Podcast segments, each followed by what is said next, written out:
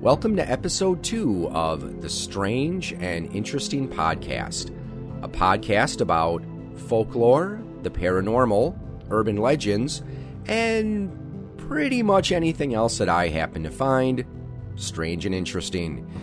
I am your host, Al. Let me start this episode by saying mental illness sucks. And if you follow any podcasts or TV series about mental illness, morbid topics, or haunted history, you are probably aware that the only thing that sucks more than having a mental illness is how these ailments used to be treated.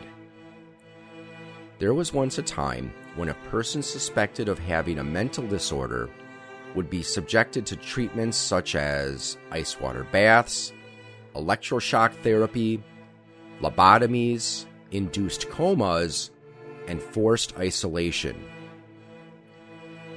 To say this treatment was inhumane is a bit of an understatement, and some of these treatments may have done more harm than good.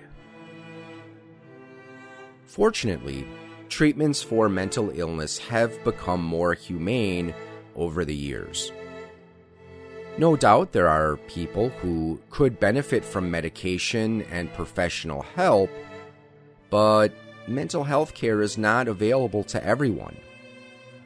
Sadly, even if mental health services were more affordable, there is a tendency in Western culture to stigmatize it.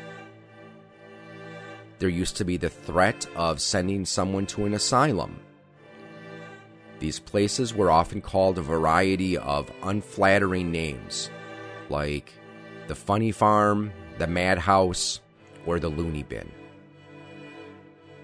I would like to think we have become more empathetic towards those who suffer from mental illness, but this isn't always the case.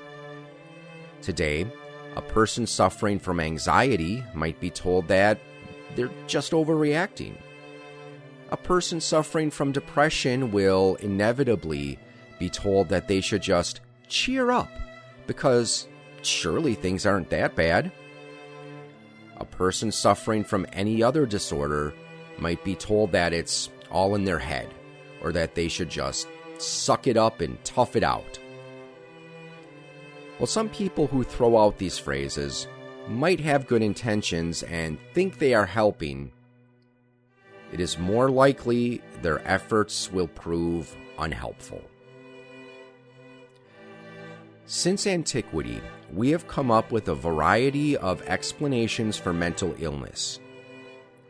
Various disorders have been blamed on witchcraft, attributed to divine punishment, thought to be the result of demonic possession, or caused by an imbalance of substances within the body called humors.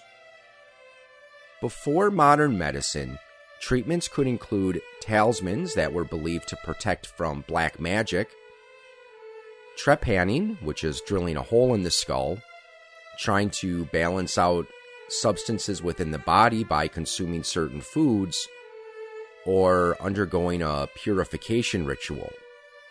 The ancient Egyptians had a more progressive approach. Egyptian texts prescribe having the afflicted partake in activities like painting, music, and dancing. Whether these treatments worked or not is up to debate. But what about those individuals who did not respond to attempts to help them? This leads us to today's topic. Throughout history, civilizations had to figure out what to do with the mentally ill who were unable to care for themselves and the mentally ill who were potentially dangerous towards others. This led to the development of mental asylums. These institutions started out as a place to keep these individuals apart from society, but eventually they turned their efforts to the study and treatment of mental illness. One such institution used to exist in my area. It opened in 1890 and was called the Outagamie County Asylum for the Chronic Insane and later the Outagamie County Hospital. Before we begin, I want to note that the name of this episode comes from a video I saw on YouTube called Ash's Adventures. A lady was trying to record EVPs in the cemetery. I don't know if the Meadow of Forgotten Souls is a name she made up or if she got it from another source, but it sounded cool and I thought it would be a good name for this episode. Our story begins in 1889 when the county board purchased several hundred acres of land in the city of Appleton for the purpose of building an asylum. Even back then, there was somewhat of a sense of disdain for the mentally ill, and it was common for the people living here to be referred to as inmates as opposed to patients. A person could be admitted here for a variety of reasons not directly related to mental illness, like postpartum depression, alcoholism, or extreme poverty. A person might also be dropped off if they were ill and their family was unable to care for them. For most patients admitted to the asylum, it was a one way trip. Once they checked in, the only way out was usually in a casket. The first superintendent of the asylum was a man named George Downer. He did not have a background in mental health and instead had a background in agriculture. Perhaps he was selected for this role because the property included a farm the goal was to make the asylum self sufficient, and by all accounts, it succeeded in this goal. The farm grew food for the patients, and extra products were sold to the community. By 1895, the asylum made a profit of $9,000, which would be over $200,000 in 2022. Despite this profit, the management was very budget conscious. And if you have listened to podcasts dealing with the history of mental illness, you can probably guess where this is going. The asylum only employed 10 to 20 people per year through most of its history. The majority of the work around the institution was performed by the patients, including cooking, cleaning, and working on the farm. The asylum didn't even have full time medical professionals, instead, relying on visits from traveling doctors. This lack of on site medical staff and overcrowding meant a patient could go for weeks or even months without seeing a real doctor. We know electroshock therapy was one of the treatments used by the asylum, and the staff members who administered it were rarely properly trained in the procedure. Day to day life in the asylum depended on the patient's physical and mental fitness. Those who were deemed able bodied spent long hours working on the farm with only three meal breaks and occasional periods of entertainment. Patients who were deemed not fit to work spent most of their time in bed or day rooms with little to do. Things began to go downhill for the asylum in 1913. One of the patients, a father of six named John Rayfelt, was forced to go through involuntary sterilization. He was not alone, and while several other men were forced to go through the same procedure, Rayfelt's family is the only one known to have filed a lawsuit. The castration was performed by Dr. James Canavan at the recommendation of George Downer. Sadly, the case would never go to court. Dr. Canavan died on December 4th, 1913. Downer resigned in 1914 and in 1915, he committed suicide by jumping off the Lawe Street Bridge. Rehfeldt was released and returned to his family, but was unable to put his life back together again. His wife filed for divorce. By 1915, he was back at the asylum, and he died in 1931. George Downer's position was filled by Thomas Flanagan and his wife, Anna. Like his predecessor, he had no experience in the mental health field.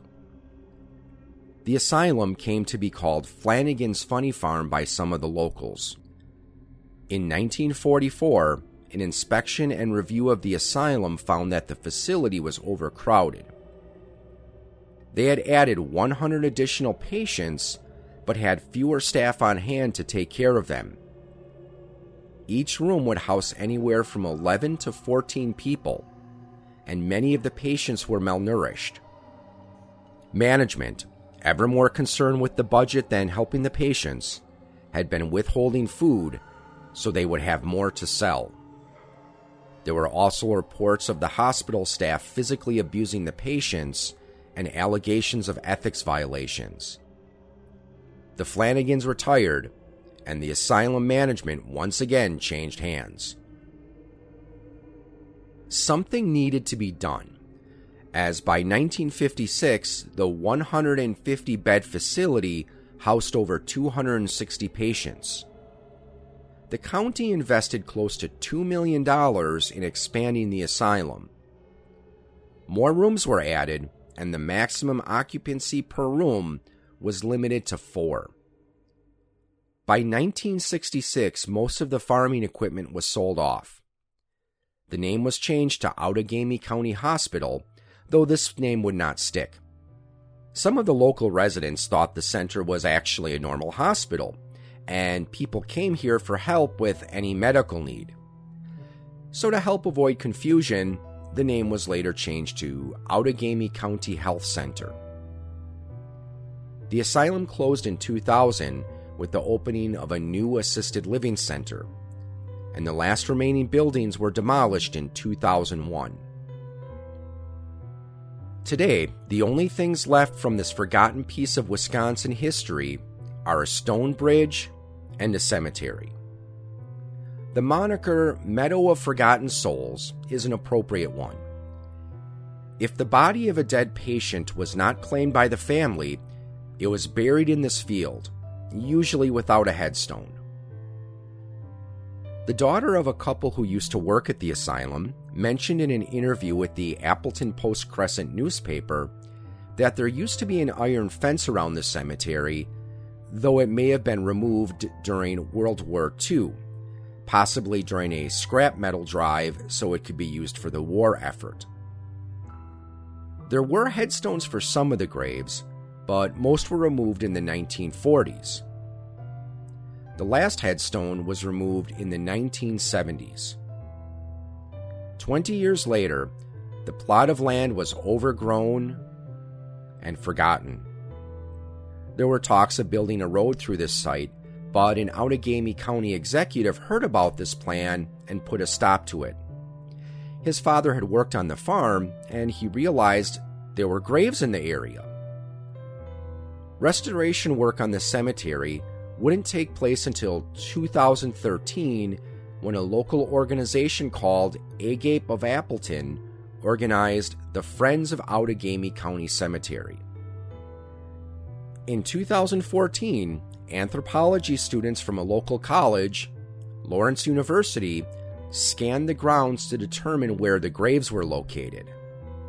The students from Fox Valley Technical College also helped with some of the restoration efforts, including building a path and a pergola. After two years of fundraising and hard work, they made the cemetery what it is today a place where people who were once cast out of society to be forgotten could finally be remembered.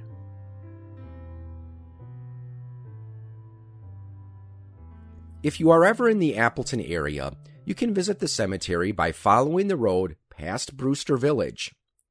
On the way, you will pass by a large empty field. This is where the asylum once stood. Tucked away in the back is a sign marking the cemetery and the old stone bridge trail.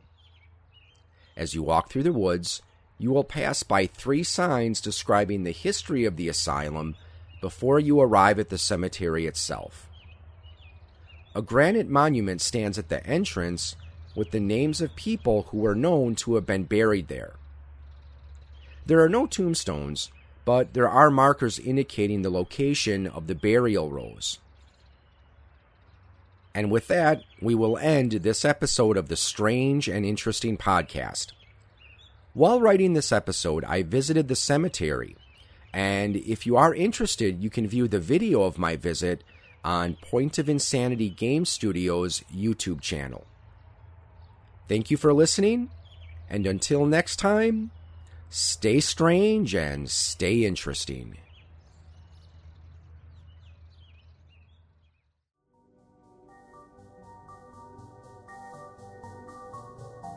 The Strange and Interesting podcast is a presentation of Point of Insanity Game Studio and the Eclectic Media Project. Look us up on Facebook and Anchor.fm.